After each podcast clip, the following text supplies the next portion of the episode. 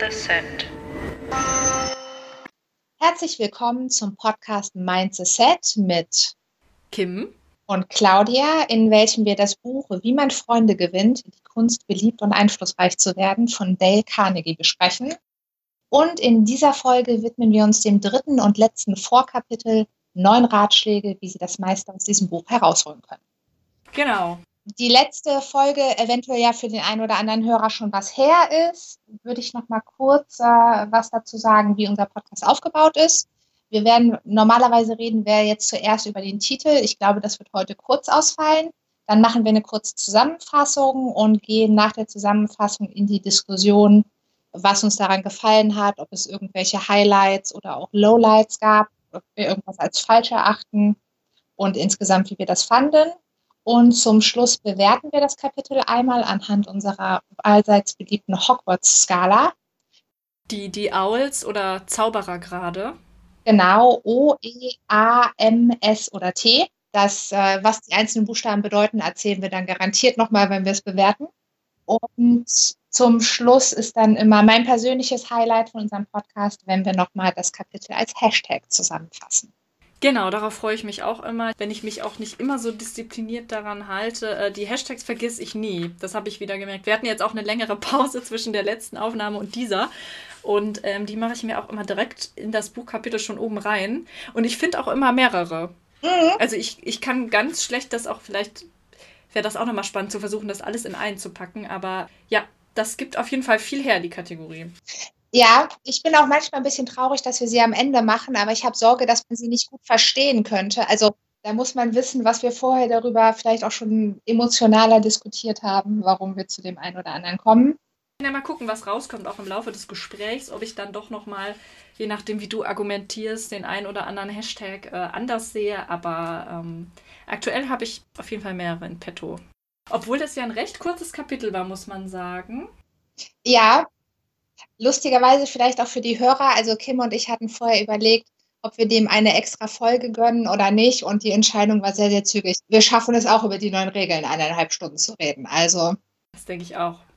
Die neuen Regeln, genau. Das ist auch interessant, wie das Buch insgesamt aufgebaut ist. Es gab ein Vorwort, es gab dann ähm, nochmal eine Art Motivationsschreiben, warum und wie dieses Buch äh, geschrieben wurde vom Autor selber.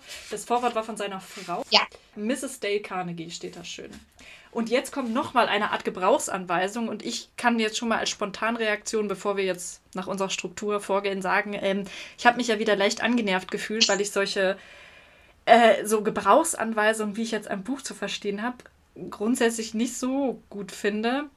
Wir haben ja auch ähm, vor dem jetzigen Buch ähm, ein, ein Projekt gehabt, was wir dann wieder zurückgezogen haben. Darauf sind wir auch schon eingegangen, ähm, von einem anderen Autor, dessen Name nicht genannt werden darf äh, an der Stelle. So haben wir zumindest entschieden. Und der hatte jedenfalls auch so ein Vorkapitel, in Funktion einer Gebrauchsanweisung, die als wirklich wichtige Warnung beschrieben. Hatte ich das jetzt auch so daran erinnert? Das total. Und ich möchte das noch ergänzen. Er hatte nicht nur ein Vorkapitel, nämlich die wirklich wichtige Warnung, sondern er hat sich davor ja auch noch dazu geäußert, warum er das Buch geschrieben hat und alles. Also wir sind, ich habe heute ja. mit einer Freundin noch über, darüber, dass wir das heute machen, gesprochen und sie dann nochmal, ach ja, stimmt, ihr habt das Buch gewechselt, wie war das denn? Ich so, ja, wir haben Dale Carnegie ausgewählt, weil wir gedacht haben, dass das so das erste dieser Mainz Bücher der Auftakt dazu gewesen sein könnte. Und sie so, hm, ja, Klassiker. Ich so, ja, ja, aber das Krasse ist, im Positiven wie im Negativen, dass sich immer ja. mehr zeigt, inwieweit unsere eher lose Beginnthese, dass es das erste Mindset-Buch ist, sich das bestätigt und dass es unglaublich viele Parallelen gibt zwischen. Absolut. Zum einen zu unserem ersten äh, Buch-Podcast-Versuch, mhm. aber auch andere äh, ja, Berührungspunkte, die ich jetzt mit, mit ähm, Coaches oder Speakern habe, die sich auf das Mindset-Thema beziehen, die ich jetzt so in, bei Social Media manchmal, die mir da begegnen. Ich sehe, seit wir wirklich Carnegie lesen, immer mehr Bezugspunkte und denke, die werden mit Sicherheit nicht alle persönlich Carnegie gelesen haben, aber man merkt doch, es gibt. Weiß. Er hat so einen gewissen Kanon gesetzt, das glaube ich schon. Und das finde ich sehr spannend. Nee, dem stimme ich zu. Ich dachte auch gerade, er hat im Prinzip die Blaupause für alle weiteren Mindset-Bücher gegeben. Und das Buch von der, der nicht genannt werden darf, ähm, der hat sich daran auf jeden Fall auch orientiert, sei es jetzt bewusst oder auch unbewusst. Auch das, also manchmal hat man sowas ja auch mal gelesen ja. als gut befunden und weiß nachher gar nicht mehr, dass man es genauso macht. Das große Plagiatsproblem. Genau, und deswegen, ähm, ja, ich habe da auch enorm viele Parallelen entdeckt und habe auch an die wirklich wichtige Warnung gedacht, als ich das hier gelesen habe. Ja. Und da bin ich bei dir. Hast du denn das Kapitel auch ähm, vom Charakter jetzt als warnend empfunden? Oder was hattest du denn allgemein, was hat das so bei dir ausgelöst, emotional? Also, auch wieder in Anlehnung an ihn, der nicht genannt werden darf. Ich bin da ja so ein bisschen böse pragmatisch, ist jetzt vielleicht nicht die richtige Formulierung, aber mein Selbst distanziert sich davon ja immer schon mal ein bisschen. Das hatte ich ja auch bei der wirklich wichtigen Warnung, dass ich für mich gedacht habe, okay, du bist jetzt nicht die Gruppe, die angesprochen wird. Damit machst du jetzt deinen Frieden oder du musst das Buch zuklappen, weil sonst wirst du dich immer wieder darüber aufregen. Und deswegen war ich auch da so an dem Punkt, ja, okay, ich lese das jetzt durch. Und ein paar Punkte, also ich muss auch dazu sagen, ich bin hier deutlich positiver als bei der wirklich wichtigen Warnung, mhm. weil es für mich schon ein paar legitime Punkte hat. Also es gibt auch ganz viel daran, wo ich mich nachher gemein äußern werde, sorry Dale, aber grundsätzlich kann ich das, glaube ich, positiver bewerten, als die wirklich wichtige waren. Ja, ja zur, zur Bewertung kommen wir, wie angekündigt, am Schluss auch nochmal ähm, und begründen das natürlich bestmöglich stichhaltig, äh, wie wir zu unseren Noten kommen. Aber ich kann auch schon mal sagen, äh, mein erster Eindruck, natürlich ähm, sehe ich das, das Buch jetzt ja auch immer im Kontrast zu unserem ersten Projekt. Ähm, und vielleicht ist es auch der Vergleich damit, aber ich glaube schon, auch unabhängig davon, ähm, löst es bei mir weniger Widerstand aus, so wie er das jetzt gemacht hat. Also ich habe auch viele Stellen, wo wir dann gleich ja drauf zu sprechen kommen, wo ich sage, naja, wäre für mich jetzt so nicht nötig gewesen, aber ich fühle mich weniger gegängelt. Das kann ich schon mal sagen. Es hatte von mir weniger dieses so, Achtung, du dummer Leser, ähm, wenn du, du musst das unbedingt beachten, sonst kannst du das Buch direkt vergessen und dann ist es auch, äh, dann kannst du das alles direkt lassen. Es Aber ist es gibt auch natürlich, ja. Weniger aggressiv geschrieben. Total. Aber auch hier wieder interessant, was wir äh, immer wieder äh, betonen müssen. Ich habe das Buch ja auf Englisch mhm. und du hast es auf Deutsch in der Übersetzung vorliegen. Und hier bin ich auch noch mal gespannt, was da vielleicht noch mal ein bisschen anders ankommt. Aber das ist schon mal interessant, dass das für dich in der deutschen Besetz äh, Übersetzung auch nicht so pushy rüberkommt. Weil das hätte ja auch sein können, dass ich vielleicht nur wegen dem Englischen ähm, ja manche, manche Wörter vielleicht auch andere ähm, Bedeutungen haben oder die, also andere Konnotationen da so mitschwingen. Ja, ähm, da bin ich auch mal gespannt. Also gerade weil auch bei so einem, ich weiß noch bei Harry Potter, da habe ich ganz häufig, dass ich mir denke, okay, im Englischen hat das für mich jetzt schon eine etwas andere Gewichtung oder trifft es anders auf den Punkt, als das im Deutschen der Fall für mich ist. Daher bin ich da auch sehr gespannt. Und gerade wenn es um Mindset und Ratschläge und Regeln geht, kann das ja nochmal einen wesentlichen Unterschied machen. Zumal, ich habe heute noch ein lustiges Beispiel gehört über einen Motivationstrainer, der auch auf YouTube ähm, Einblicke gibt in seine Seminare und Massenveranstaltungen, die jetzt während Corona natürlich nicht mehr in der Form stattfinden. Und man merkt, dass er zum Beispiel auch viele englische Begriffe benutzt. Ganz beliebt natürlich Power. Die Power ist immer ganz wichtig, die man hat und ähm, der Success und so. Und ja, ich, also wir werden, glaube ich, noch herausfinden, wie viel wirklich ähm, dann auch wörtlich, vielleicht, also da bin ich halt auch gespannt, ob Carnegie bestimmte Begriffe geprägt hat, äh, von denen wir dann merken, die, die werden jetzt rauf und runter gebetet. Das kann ich so noch nicht sagen, aber ja, mein Start in das Buch jetzt ist auf jeden Fall ein bisschen, bisschen friedlicher als damals. Also wir machen ja am Anfang immer eine Zusammenfassung und in diesem Kapitel ist das sehr einfach, weil Dale Carnegie die nette Eigenschaft hat, seine Kapitel auch gerne nochmal zusammenzufassen. Mhm. Das heißt, wir können jetzt eins zu eins das Zusammenfassungskapitel mit den neuen Regeln schon mal vorlesen und dann würde ich mich auf die Details stürzen. Die Regeln ähm, hat er zusammengefasst und äh, berücksichtigt damit seinen eigenen Ratschlag, den er auch den Lesern gibt, ähm, was ja schon mal sehr, sehr gut ist äh, dass er sich an seine eigenen Regeln hält. Mhm. Und ähm, er ist ein, er scheint ein Fan von Regeln zu sein. So, so wirkt es auf mich. Ähm, neun hat er jetzt uns in diesem Vorkapitel vorgestellt. Und die lauten wie folgt. Ich fasse die jetzt ein bisschen frei zusammen und äh, du, Claudia, kannst ja gerne ergänzen, wenn in deiner Übersetzung da etwas andere Nuancen mitschwingen. Ja, bitte. Und das vielleicht etwas anders übersetzt wurde. Also, um das meiste aus seinem Buch herauszuholen bei der Lektüre, gibt Carnegie folgende Regeln vor. Man soll einen sehr tiefen und antreibenden Wunsch entwickeln, um die Prinzipien des äh, Umgangs mit Menschen zu meistern. Weil das Buch hat ja den Titel, ne, wie man Freunde gewinnt und Menschen beeinflusst. Und seine erste Regel ist, man soll, naja gut, Suggestion, also es ist, ja, es ist eine Empfehlung, aber es, es wird doch sehr äh, eindringlich empfohlen. Man soll auch überhaupt in sich diesen Wunsch ganz, ganz tief entwickeln, das zu wollen. Also das, was das Buch erreichen will, auch selbst zu wollen. Total interessanter Punkt, werden wir bestimmt gleich lange drüber reden. Darf ich da einhaken? Gerne. Also hier ist, ähm, hegen Sie den aufrichtigen, brennenden Wunsch. Ja. Und was Aufrichtig ich, interessant. Kommt genau, bei mir genau. überhaupt nicht vor. Mhm. Deswegen habe ich das nämlich gerade nochmal brennen, dachte ich, ah, okay, das ist da vielleicht ähnlich, aber deswegen wollte ich nochmal das äh, sagen. Und du hast jetzt gerade sehr nett gesagt, zu meistern. Hier heißt es, um den Umgang mit Menschen zu beherrschen. Wow, das ist doch spannend. Ja. Master, also hier steht Master. Ja, okay. Beherrschen, das ist, das ist spannend. Also, äh, oder ich weiß ja nicht, wie das für Hörer jetzt ist, ob die sich denken, Hä, meistern, beherrschen ist doch das Gleiche. Für mich ist das nicht das Gleiche, sondern bei beherrschen mhm. ist für mich mehr, also das eine meistern ist für mich eher experimentieren und versuchen, während beherrschen halt schon auf Kontrolle und Einflussnahme aus ist. Hm. Also wenn du es auf die Menschen beziehst, ich denke mal, wenn du ähm, dein Set an, an Regeln oder Werkzeugen hast, die du meisterst und du sozusagen beherrschst dein Handwerk, sagt man ja auch. Ja, das stimmt das ist wahrscheinlich das, was hier gemeint ist, aber trotzdem denke ich, wenn man das in der deutschen Übersetzung liest, das hat, da schwingt einfach was anderes mit, wenn ich in Bezug auf ähm, den Umgang mit Menschen das Gefühl haben will, ich beherrsche das und ich habe es voll unter Kontrolle. Also finde ich sehr äh, bereichernd. Gut, dass wir das, dass wir das wirklich in den zwei Versionen lesen. Total. Die zweite dringende Empfehlung, die er gibt, man soll jedes Kapitel zweimal lesen, bevor man zum nächsten geht. Also nicht nur ähm, man liest das Buch und blättert irgendwann nochmal zurück. Das ähm, ist bei mir zum Beispiel auch ein ganz natürlicher Impuls. Das mache ich immer mal wieder, weil ich auch das Gefühl habe, hm, was stand da vorher? Aber er sagt eindeutig, man soll, bevor man zum nächsten Kapitel geht, jedes Kapitel nochmal lesen. Dann die dritte Empfehlung, wenn man liest, also während man liest, soll man immer mal wieder innehalten, um sich selbst zu fragen, wie kann ich denn die Vorschläge oder die Anleitungen, die hier im Buch gegeben werden, umsetzen und auf mein, mein eigenes Leben anwenden die dritte Empfehlung.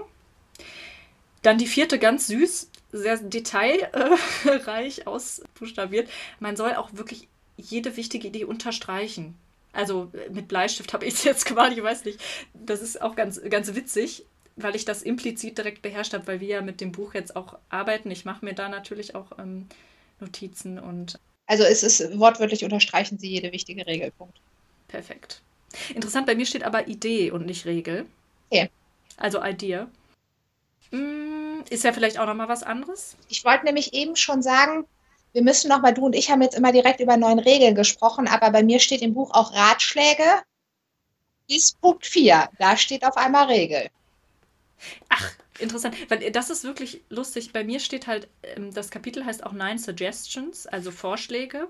Mhm. Aber während ich es lese, ich empfinde es schon als, wie gesagt, sehr eindringliche Empfehlung, die für mich in die Richtung Regeln gehen. Und dass er dann, dass das in der Übersetzung dann auch so rauskommt, spricht ja auch. Ja, das ist wirklich, er sagt, äh, das Kapitel heißt bei mir auch Ratschläge und wenn er jetzt mhm. eine Zusammenfassung spricht, er aber jedes Mal von Regel und meint dann Ratschläge. Ja, wobei man ja auch trennen muss, er gibt ja in diesem Vorabkapitel ähm, diese Empfehlung, wie man mit dem Buch umgehen soll, aber in seinem Buch selbst stellt er ja dann noch andere Regeln zum Umgang mit Menschen auf. Vielleicht ist auch das die Unterscheidung, wir werden es sehen. Wahrscheinlich. Wir werden irgendwie versuchen, dem Ganzen einen Sinn zu verleihen. Genau. Die nächste fünf, genau.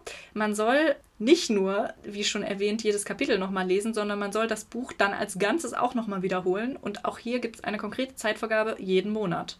Das fand ich echt sportlich. Ich auch, weil ich dachte mir so, äh, ich lese auch immer noch mal was anderes zwischendurch und naja, es steht ja da auch, man soll halt einen sehr, sehr brennenden Wunsch entwickeln, das alles zu meistern. Und wenn ich das als eine Art Bibel sehe, okay, die in meiner Nachttischschublade liegt, den Anschein hat das für mich auf jeden Fall. Mhm fand ich, also diese Frequenz hat mich überrascht, sagen wir so viel. Sehr diplomatisch. Empfehlung 6, man soll dann auch jede Gelegenheit nutzen, um die gelernten Prinzipien oder Ideen anzuwenden. Ne, nicht nur, wie vorher gesagt, man soll reflektieren, wo könnte ich das anwenden, sondern es dann auch praktisch anwenden.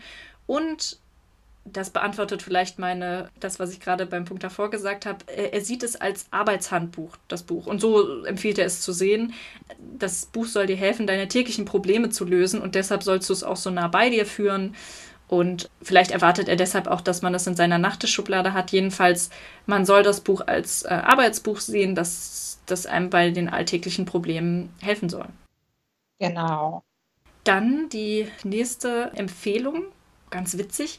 Man soll doch, wenn man eben Regeln aus dem Buch beachtet und das Gefühl hat, jetzt habe ich was gelernt und möchte das anwenden, sich auch noch zusätzliche Verstärkung holen, äh, indem man Freunde oder Familie mit einspannt, eine Art Spiel daraus mit denen macht, die einen belohnen, jedes Mal, wenn man eine der gelernten Regeln bricht. Was das genau sein soll, da können wir uns jetzt einfach noch nicht so viel vorstellen. Wir wissen noch nicht genau, was das für Prinzipien sind zum Umgang mit Menschen, die er uns in dem Buch beibringt. Aber ich finde es schon interessant, dass die Familie oder die Freunde dann so haarscharf erkennen können sollen, dass sie mich dann instant belohnen können oder bestrafen vielmehr. Steht das bei dir auch so? Ja, ich habe jetzt gerade, war ich schon ein bisschen überrascht, als du gesagt hast, belohnen. Und da dachte ich, oh krass, ist in der englischen Version belohnen und in der deutschen Bestrafung. Ähm, Nein, na, da muss ich mich selbst korrigieren. Na, ich glaube, ich weiß, wie ich drauf gekommen bin. Nee, nee, es geht darum, dass die Freunde und Familie dich darauf hinweisen, dass du ähm, gegen ein Prinzip verstoßen hast. Und die wiederum werden aber belohnt dafür, dass sie dich darauf hingewiesen haben. Die sollen dann nämlich einen Dollar bekommen. Genau. Also im Deutschen ist, machen Sie sich einen Sport daraus, die Regeln zu lernen, indem Sie jemanden aus der Familie oder einen Freund jedes Mal ein Geldstück bezahlen, wenn er sie dabei ertappt, dass sie einen der Grundsätze verletzen. Mhm. Und dann fehlt er noch wieder eine Zeitangabe, nämlich jede Woche. Da äh, kann man dann auch sich eine Erinnerung in seinen Kalender setzen. Also jede Woche soll man dann seinen eigenen Fortschritt kontrollieren und sozusagen eine Lernerfolgskontrolle machen. Bin ich denn jetzt in dieser Woche schon weitergekommen? Beim Umsetzen. Und äh, sich dabei auch fragen, äh, welche Fehler man gemacht hat, welchen, welchen Fortschritt im Detail und welche Lektionen man für die Zukunft gelernt hat pro Woche. Dann die letzte Empfehlung, sehr interessant. man soll äh, am Ende des Buches Notizen machen, um dann eben zu dokumentieren, wie und wann man die gelernten Prinzipien umgesetzt hat. Sollen wir da schon drauf eingehen? können wir machen. Ich würde gerne eine Anmerkung nochmal machen. Ja. Genau, also du hast recht. Immer wenn er von Regeln spricht, meint er wahrscheinlich die Regeln, die danach kommen und er variiert. Er mhm. variiert zwischen Regeln und Grundsätze. Da fühlte ich mich jetzt auch nochmal an, du weißt schon, wen erinnert. Dass man auch als Leser am Anfang so ein bisschen schwimmt und nicht, weil man ja auch jetzt noch nichts Handfestes hat. Ähm, mhm und weiß, worum geht es eigentlich, was kriege ich denn hier beigebracht, da ist das so ein bisschen unklar, was sind jetzt die Regeln. Und da er ja hier noch voll auf der Metaebene ist und erstmal sagt, wie man, also mit welchen Regeln man quasi die später zu lernenden Regeln bearbeiten soll oder genau. festigen soll, ist es ein bisschen verwirrend, aber für so Leser wie uns natürlich äh, intellektuell überhaupt gar nicht äh, herausfordernd, will ich mal sagen. Und für, für unsere Zuhörer des Podcasts bestimmt auch überhaupt nicht challenging. Ich habe mir trotzdem bei der letzten Regel dann nochmal notiert, Lüge. Wow. Weil Fake. er sagt, Fake News, weil äh, das kommt hier in dieser Zusammenfassung der Regeln, wird das nur impliziert, dass man am Ende des Buches Platz hat, aber im Text selbst steht auch nochmal, am Ende des Buches würde man einige leere Seiten finden, wo man Notizen machen kann. Das stimmt nicht. Ich habe keine leeren Seiten am Ende meines Buchs. Ich habe auch keine und ich finde die Stelle aber gar nicht. Bei mir steht das nicht. Bei mir steht und für neun Führen Sie Tagebuch über Ihre Erfolge bei der Anwendung dieser Prinzipien. Tragen Sie so. Namen, Datum und Resultat genau ein. Eine solche Kontrolle wird Sie immer bessere Leistungen anspornen, bla bla bla, amüsant ist wieder durchzulesen. Ja, ganz geil, weil bei mir steht unter diesem Punkt 9, you will find at the end of this book several blank pages on which you should record your triumphs and the application on these principles. Und dann halt eben, was man schreiben soll. Und könnte man ja sagen, okay, vielleicht ist es in der deutschen Übersetzung, sind keine weiß, äh, leeren Seiten und hier schon, aber ist nicht der Fall. Also in meiner Übersetzung sind keine weißen Seiten da. Fake News und. Fake Facts ähm, müssen wir vielleicht dazu sagen. Bitte was? Fake, Fake Facts. Ja, es ist auf jeden Fall. Ähm, Fake. Ja, und äh, Betrug, würde ich auch mal sagen. Jetzt ja, müsste ich mir extra ein Notizbuch kaufen, um mir die Notizen zu machen. Vielleicht haben sie, weil damals sowas noch teurer war, gab es das dann als Arbeitsbuch mit dabei. Das kann sein. Das kann wirklich sein, dass man da irgendwie noch so ein schön liniertes Papier hatte. Also ich habe halt die Ausgabe von 2004. Mhm. Vielleicht war 1936 dann tatsächlich, waren da weiße Seiten. Ja, das waren also im Überblick die Regeln, die wir beachten sollen oder Vorschläge, Empfehlungen, um das meiste aus dem Buch zu kriegen. Ich frage jetzt mal direkt zu den äh, neuen Ratschlägen oder Suggestions. Also du hast dich ja auch schon mit Lernen in deinem Studium und auch nachher bei der Arbeit intensiver befasst. Stimmst du denen zu? Siehst du das lerntheoretisch kritisch? Wie ist da so deine Haltung? Ja, ich habe mir da jetzt tatsächlich auch Gedanken zugemacht, weil er ja auch manchmal ähm, wirklich explizit sagt, Lernen funktioniert so und so und deshalb solltest du das so und so machen. Also erstmal, ähm, es gibt ja verschiedene Sichtweisen auf Lernen und ganz grob kann man ja die Richtung unterscheiden. Also wir gehen da später noch drauf ein und das kann man ja aber auch bei Interesse nochmal googeln. Behaviorismus und Kognitivismus. Genau. Und Behaviorismus arbeitet halt sehr stark, oder da geht es sehr um, um diese Idee von Belohnung und Bestrafung, ganz einfach gesagt. Und das ist was, wo wir uns, glaube ich, beide einig sind, dass, das, dass man Lernen ähm, nur bedingt so umfänglich beschreiben kann.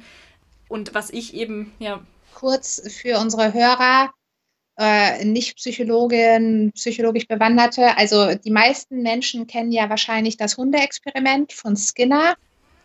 Nein, von Pavlov. Pavlov der auch genau. den Nobelpreis. Aber Skinner habe ich mir auch notiert. Genau, Skinner kam ja dann später mit diesem klassischen Konditionieren, dass äh, der Hund gelernt hat, der hat immer was zu essen bekommen, wenn eine Glocke geklingelt hat und dann kam Speichelfluss und irgendwann musste man halt nicht zu essen mehr hintun, sondern nur die Glocke. Und es kam trotzdem Speichelfluss, weil das jetzt assoziiert war und das eine zum anderen geführt hat. Das ist so das klassische Konditionieren. Und dann hat der äh, liebe Herr Skinner das noch erweitert. Und da kam es dann dazu, dass man auch, ähm, also das ist ja ein relativ simpler Reflex. Und wenn man es komplizierter machen will, dass man dann immer verschiedene Schritte dahin zum gewünschten Verhalten durch Belohnung oder Bestrafung verstärken oder eben ähm, abtrainieren kann. Ja, Skinner hat da ja sehr viel mit Tieren gearbeitet oder ja. hauptsächlich, ähm, soweit ich weiß, zum Teil hat man ganz, ganz rudimentär ähm, kann man vielleicht Dinge in der Verhaltenstherapie, also in der Therapie von Angst, ähm, noch übertragen? Also können wir gerne gleich nochmal diskutieren. Ähm, was ich. Eine Therapeutin ja, ah, cool. von mir diesbezüglich interviewt. Ja, spannend.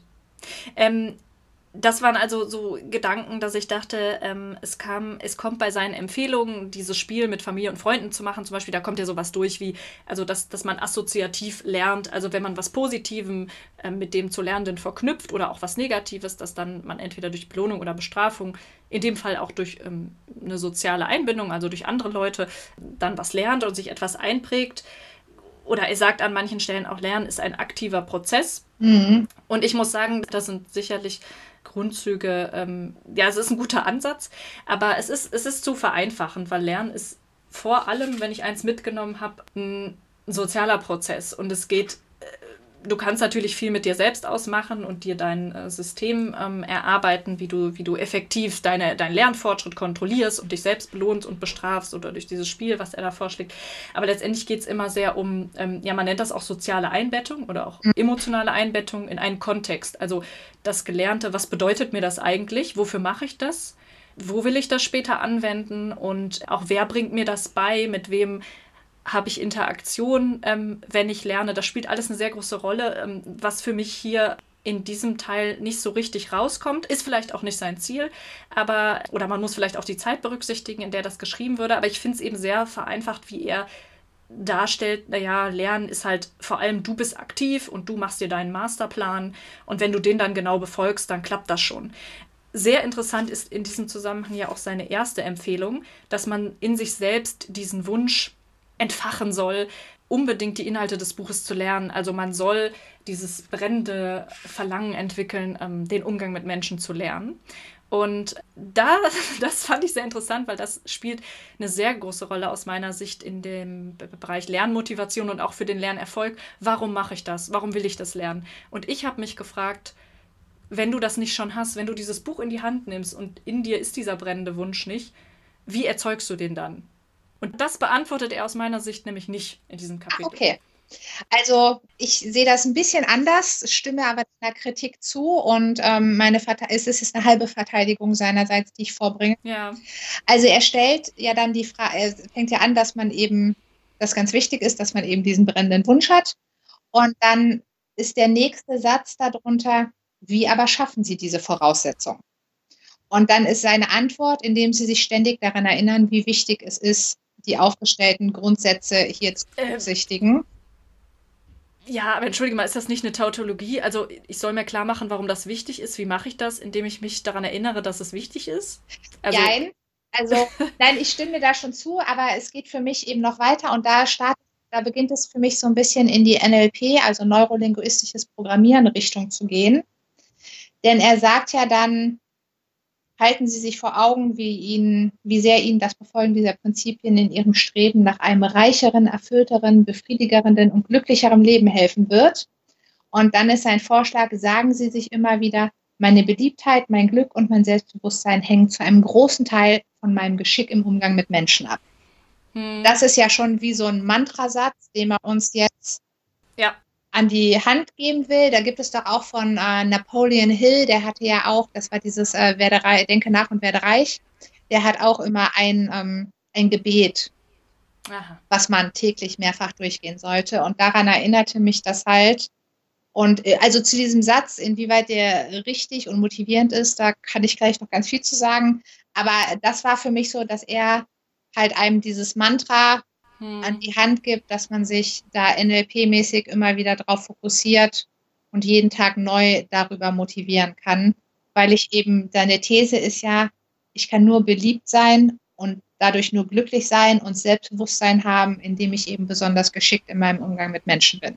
Hm. Und für mich ist der Punkt, das hört für mich oder nach dem Verständnis, wie Lernen funktioniert, das ich mitgenommen habe, greift das halt ein bisschen zu kurz. Also es bleibt an der Stelle stehen, wo ich sage, eigentlich ähm, weiß man inzwischen viel mehr, dass das unter Umständen einfach nicht ausreichen kann und dass Leute vielleicht ähm, das ne, an sich zweifeln. Und da, da kommen wir zu dem Punkt, dass es geht auch mitten in die aktuelle Mindset-Coaching-Speaker-Debatte aus meiner Sicht, äh, Motivationsspeaker. Das Thema Mantra habe ich mir nämlich auch notiert. Dieses, ähm, man, man findet es ja heute auch immer wieder bei den üblichen Verdächtigen, dass sie sagen, du sagst dir, ich ziehe Geld an wie ein Magnet und du musst es dir immer wieder vor Augen halten. Also er erklärt aber nicht, warum muss ich diesen Drang überhaupt in mir erzeugen? Also warum ist es, dieser Schritt wird nicht gemacht, warum ist es für mich denn so wichtig, beliebt und einflussreich zu sein? Es hört halt auf, es wird als Ziel vorausgesetzt, dass es erstrebenswert ist. Bist. Ach so, ja, okay, ist das so. Und also, ich meine, es kann sein, dass das bei mir schon so angelegt ist, aber für mich, wenn ich jetzt ganz unbedarft an dieses Buch gehe und diesen brennenden Wunsch noch nicht habe, schafft er es aus meiner Sicht auch nicht, das bei mir zu erzeugen, sondern ich gehe davon aus, und das wird er vermutlich auch so sehen, du nimmst dieses Buch, weil du schon selbst die Erfahrung gemacht hast in deinem Leben, hm, da ist was blöd gelaufen mit Leuten, ich würde mir wünschen, dass es besser läuft, weil mir das emotional einfach wichtig ist, weil mir die Menschen was bedeuten oder das hat in meinem Beruf ähm, bestimmte Auswirkungen und ähm, ich habe Antriebe in meinem Leben, die aber viel, viel tiefer gehen, weil da geht es ja letztendlich darum, was, was ist dann für dich Glück und was ähm, willst du erreichen. Und ja. das ist halt für mich so ein bisschen paradox, weil ich glaube, wenn du das nicht schon durch bestimmte Erfahrungen gespürt hast, wie wichtig, vielleicht auch durch, durch negative Erfahrungen wie Scham, du hast dich mal total blamiert und das hat sich total eingeprägt und du willst jetzt deshalb besser werden mit Leuten. Oder du hast, was auch wichtig ist, sozialkognitive Lerntheorie von Bandura, mhm. ähm, Modelllernen. Ich habe jemand anderen gesehen, bei dem es gut lief, oder der hat mir davon erzählt, wie toll das war. Das spielt alles eine Rolle und das kann dich total motivieren, auch etwas lernen zu wollen oder kann dich eben schon da, da näher bringen. Und das, ich glaube nicht, dass du dieses Buch, wenn du die, diesen Drang vorher nicht schon hast und diese Erfahrung, dass dieses, diese Einführung dich dazu bringt, dann diesen dringenden Wunsch zu entwickeln. Okay, soll ich da jetzt kontrovers drauf eingehen? Wie du willst. ich gebe dir recht, dass, äh, also das weiß man ja, dass intrinsische von innen kommende Motivation immer effektiver ist oder teilweise auch die einzige Motivation im Vergleich mit extrinsischer. Also wenn man mir die Karotte vorne hinhält. Und insofern stimme ich dem zu, dass du sagst, ja, wenn man da nicht schon Erfahrung gemacht hat, mich ist das aber so ein bisschen impliziert. Und das ist aber, wie gesagt, meine, ähm, meine subjektive Interpretation davon. Wenn ich mir jetzt vorstelle, also ich hatte ja schon Seminare, wo Menschen auch gefragt haben, was kann ich denn machen, damit ich besser eine Führungskraft bin oder damit meine Mitarbeiter mehr machen, was ich, was ich sage. Und im weitesten Sinne verspricht er das ja schon in dem Buch. Also auch hm. in der Einleitung da, ähm, aber das steht hier jetzt nicht nochmal drin, aber für mich war, also wie gesagt, meine subjektive These war, angenommen, ich bin jetzt unbeliebt und dadurch auch unglücklich und vielleicht habe ich auch nicht so viel Selbstbewusstsein, weil ich immer merke, mit anderen Menschen habe ich Probleme. Sobald ich mit denen zusammenarbeiten muss, die verstehen mich nicht und ich verstehe die nicht und die machen einfach nicht, was ich sage, dabei ist das doch so sinnvoll. Ich erkläre denen das immer wieder und die verstehen das trotzdem nicht. Mhm. Und wenn ich dann jetzt diesen Satz lese, meine Beliebtheit, mein Glück und mein Selbstbewusstsein hängen zu einem großen Teil von meinem Geschick im Umgang mit Menschen ab, dann denke ich mir ja, oh ja, stimmt, ich habe da diese Probleme und ich will das aufhören und dieses Buch wird mir die Antwort geben. Wenn ich dann nur diese Regeln befolge, dann finden die mich auf einmal gut, ich verstehe die und die verstehen mich und dadurch erreiche ich dann ganz viele tolle Sachen. Okay, ich verstehe den Punkt. Also er würde dann mit dieser Beschreibung in diesem Vorkapitel jetzt ähm, nochmal die Brücke schließen. Du hast diesen Wunsch in dir, aber der ist noch so ein bisschen diffus. Genau. Du weißt nicht genau, woran liegt. Und er sagt dir jetzt, ja, hast du dieses diffuse Gefühl, irgendwas läuft nicht richtig, ich kann dir das geben. Und ähm, der Schlüssel dazu ist der Umgang mit Menschen. Okay, ja. Mhm. Aber ich habe mir eben auch, ja. Ich dachte auch, dass das die Stelle wäre, wo du Clickbait hättest, weil es geht ja so ein bisschen ja. um Verkaufstechniken dass man halt erst die Schmerzpunkte anspricht. Ja. Ob man eben, also jetzt in, bei diesem klassischen Beispiel von finanzieller Freiheit wäre das ja, ja, machst du deinen Job auch ungern? Kannst du das Hamsterrad, da wird doch immer genau, das, das Hamsterrad erwähnt. genau, und ähm, zuerst habe ich also ein paar Mal auf den Schmerzpunkt gedrückt, damit ich deine Aufmerksamkeit habe. Vielleicht habe ich vorher ein attraktives Ziel. Die Überschrift war meinetwegen finanziell frei sein dann fange ich an, auf deinen Schmerzpunkten rumzudrücken und dann fange ich jetzt langsam an, dir die Antwort zu geben. Ja, du möchtest doch eigentlich auch das und du möchtest das und du möchtest das. Eben also beliebt sein, glücklich sein, mehr Selbstbewusstsein haben, beruflich erfolgreich sein. Dann musst du das und das machen. Und daran erinnerte es mich so ein bisschen, so das ist so der Eyecatcher, beliebt, Glück, Selbstbewusstsein. Und jetzt habe ich schon mal die Aufmerksamkeit und jetzt kriege ich eingetrichtert, was ich machen muss, damit hm. es wahr wird. Ja, also ich habe mir Clickbait schon für den gesamten ersten Absatz aufgeschrieben. Ja. Das weil es tatsächlich so, so ist, dass er da eben Schmerzpunkte anspricht. Ja, das äh, finde ich eigentlich ganz gut zusammengefasst jetzt von dir. Also es gibt dir so schon das Gefühl, naja, ich will jetzt weiterlesen. Mhm. Aber ich glaube, allein, weißt du, den Titel des Buches, How to Win Friends and Influence People, man greift so ein Buch doch nicht, wenn man nicht schon diesen dringenden Urge hat, also dieses dringende Verlangen. Ja, besser zu werden. Und ich frage mich, wenn ich jetzt, wenn ich das nicht habe und ich muss zum Beispiel das Buch für die Schule lesen oder keine Ahnung, in einer anderen Zwangssituation oder du hättest mich für den Podcast jetzt gezwungen, das zu lesen. Wie ich das mache. Nicht, dass du das machst. Ich lese das natürlich völlig freiwillig. Ich bin, muss ich ja sagen, ich bin ja intrinsisch motiviert, das Buch zu lesen, weil ich glaube, dass es ein guter ähm, Zeitvertreib ist und wir interessante Erkenntnisse haben. Aber ich glaube halt nicht, dass es mich, mich fesseln würde, ähm, wenn ich nicht vorher schon gewusst hätte, dass es sinnvoll ist, sich damit zu beschäftigen, dass der Umgang mit Menschen wichtig ist. Und hier kann es aber sein, er, also Dale hat ja auch Vorträge gehalten. Also mhm. war bestimmt einer der ersten Mindset-Coaches, wie wir ja, ja. vermuten. Und da hat es, glaube ich schon, dass er das da entsprechend noch anders rübergebracht hat. Mhm. Und das hier in diesem Absatz nur ganz, ganz ähm, komprimiert ist und das deshalb also diese Aufforderung, das ist dieses, was du auch angesprochen hast, ähm, die Frage intrinsische und extrinsische Motivation. Kann man intrinsische Motivation aus extrinsischer entwickeln? Es gibt ja Belege dafür, dass man, dass es umgekehrt funktioniert. Dass selbst wenn du intrinsisch motiviert bist, wenn dann jemand anfängt, für irgendwas, was du eh schon gerne gemacht hast, dich zu belohnen systematisch, dass es dann dass du es dann irgendwann nur noch für die Belohnung machst. Das ist dieser ja, Korrumpierungseffekt. Und für mich ist das, was er da versucht, das Gegenteil, dass er sagt, also es wird zumindest angedeutet, selbst wenn du die intrinsische Motivation nicht hast, im Umgang mit Menschen besser zu werden, wenn ich dir jetzt diese Punkte aufzähle oder du dich belohnen oder halt bestrafen lässt durch das Spiel, dass Freunde oder Familie, wie gesagt, dich darauf hinweisen, was da ja empfohlen wurde, ähm, dann äh, entwickelst du diesen, dieses Brennen dafür. Und ich glaube halt, naja, finde ich schwierig. Nein, ich, wie gesagt, ich stimme dir da komplett zu. Also selbst bei seinen ersten Seminaren haben ja Menschen Geld dafür gezahlt. Ja. Und das mache ich ja nicht, wenn mir ein Thema egal ist. Genau. Und dazu kommt, dass er ja auch, und darauf basiert ja auch seine Erläuterung, warum er eben dieses Buch geschrieben hat, dass ihm ja vorher sozusagen der, der dringende Wunsch an ihn herangetragen worden ist, dass Menschen darüber mehr erfahren wollen. Und man könnte jetzt natürlich auch böse sagen, vielleicht ist das nur der erste Ratschlag, damit jeder mindestens einen Punkt hat, wo er direkt einen Haken hintermacht. Möglich, das stimmt.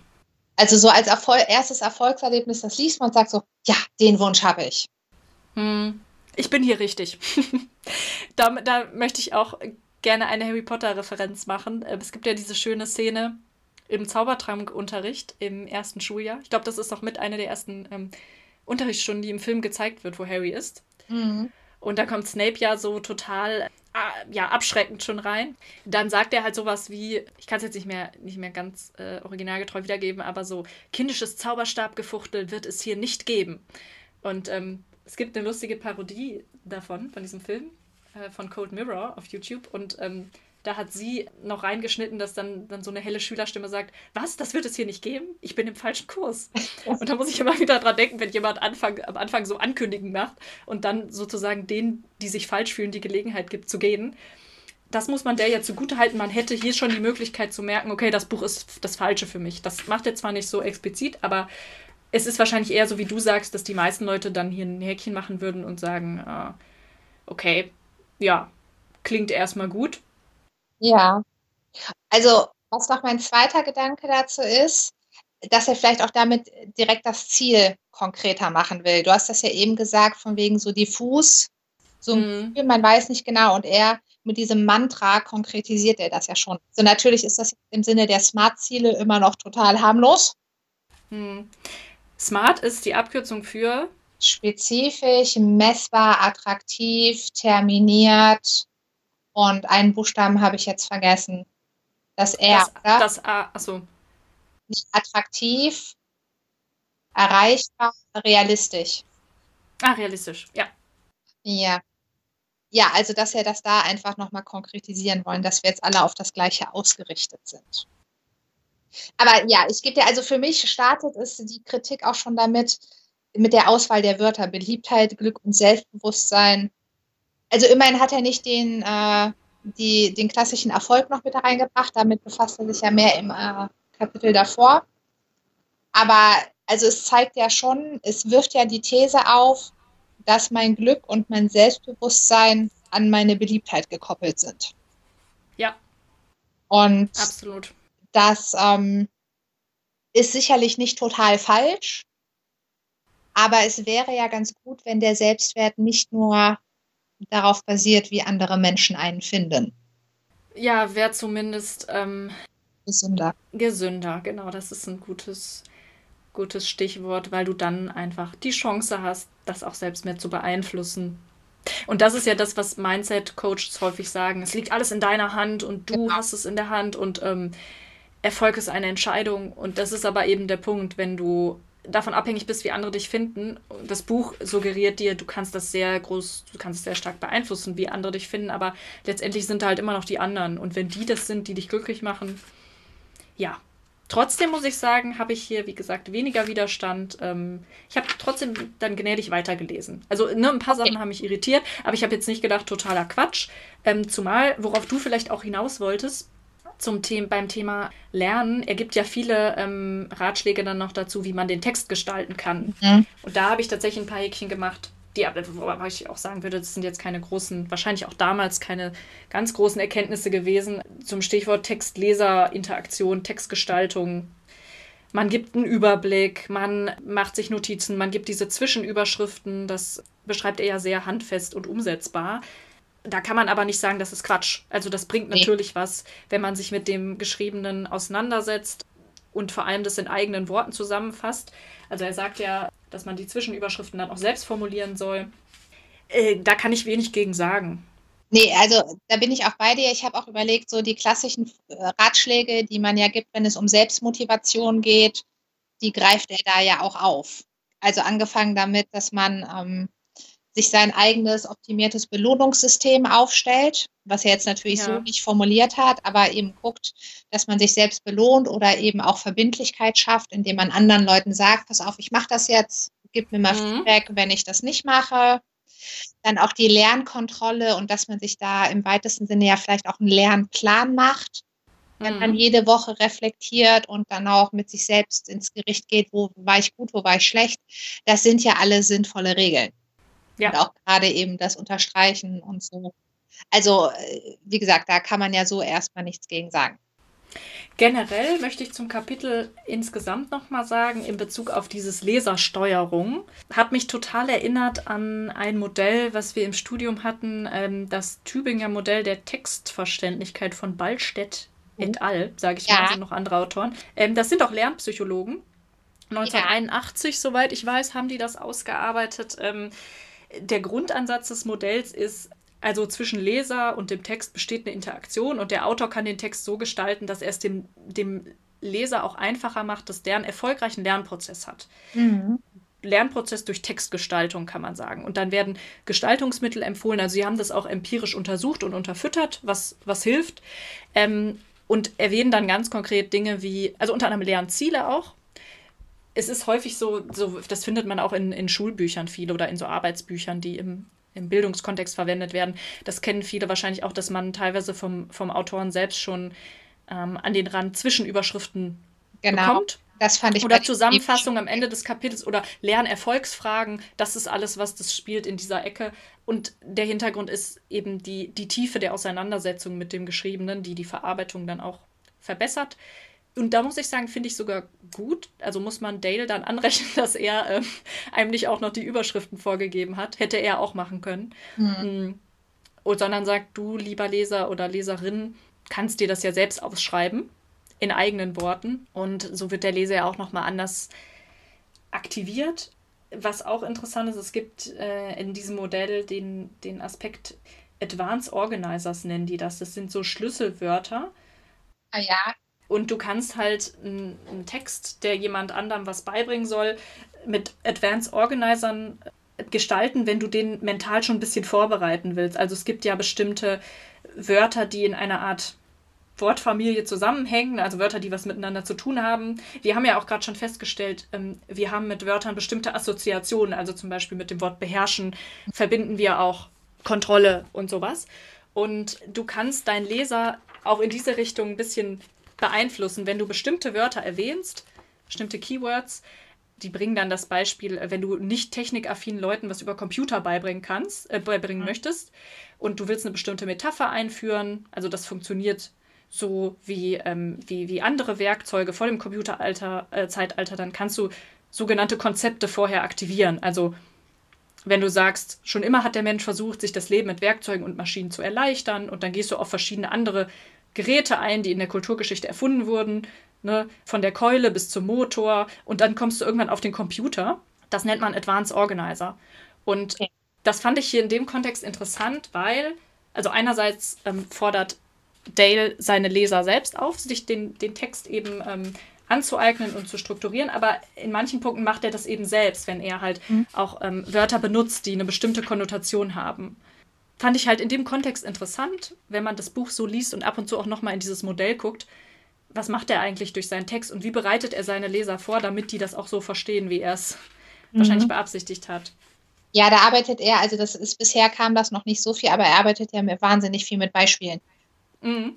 Was ja praktisch zu jedem Satz eine Geschichte sehr anekdotenreich, habe ich mir auch notiert. Also es ist, das finde ich wiederum, das Thema ähm, Lernen ist ein sozialer Prozess. Ich meine, die Leute, die er da erwähnt, stehen mir jetzt alle nicht besonders nahe, aber vielleicht war es damals anders. Also ich, man merkt auch, er will das Ganze an Personen binden. Da kommen wir, glaube ich, da hast du, glaube ich, auch noch zu dem einen oder anderen mehr, mehr was zu erzählen. Ne? Ja, da will ich auch nicht vorgreifen. Das ja, also Anekdotenhafte, also, ja. Genau, also hier sind, ähm, glaube ich, nur zwei Anekdoten, die er dazu, oder drei, hm. wo er Personen als Beispiel nimmt. Einmal mit der Frau, die sich immer wieder die Sachen anguckt ja, er, er, er, schlägt ja diese Frequenz vor, jeden Monat das Buch nochmal ja. zu lesen und er nimmt als Beleg dafür, dass er eine Frau kannte, die sich äh, jeden Monat immer wieder, ich glaube, Verrechnungen angeguckt hat für ihre Firma oder Verträge. Ja, Verträge steht hier, aber da standen halt die Prämien und alles drin. Also sie hat sich im Prinzip immer wieder das Prämienmodell in Form von Verträgen zu Gemüte geführt. Ja, und in diesem Kontext, wo er diese Geschichte erzählt, ist ein Satz, den ich äh, eigentlich den Schlüsselsatz oder den besten Satz aus dem Kapitel für den besten Satz halte, sagen wir so. Ich gespannt. Ähm, auf Englisch, the rapidity with which we forget is astonishing. Also die Ja. Schnelligkeit, mit der wir vergessen, ist erstaunlich. Und da, ja, was soll ich dazu sagen? Also auch wenn ich diese, diese Anekdoten immer schwierig finde, weil das belegt gar nichts, nur weil du eine Person kennst, bei der das so war, das heißt nichts. Trotzdem kann ich das unterstreichen und sagen, ähm, das ist ein Punkt. Also natürlich, wir haben ja auch mal ein Seminar zum Thema Prüfungsangst und Prüfungsvorbereitung gemacht. Wiederholung gibt Sicherheit und hilft. Ja. Man kann es auch übertreiben. Und da bin ich, bin ich so sicher, je nachdem, in wessen Händen dieses Buch irgendwie landet, ja, äh, kann das vielleicht auch nach, also nach hinten losgehen, wenn man das wirklich so bibelartig dann äh, und mantramäßig immer runterbetet.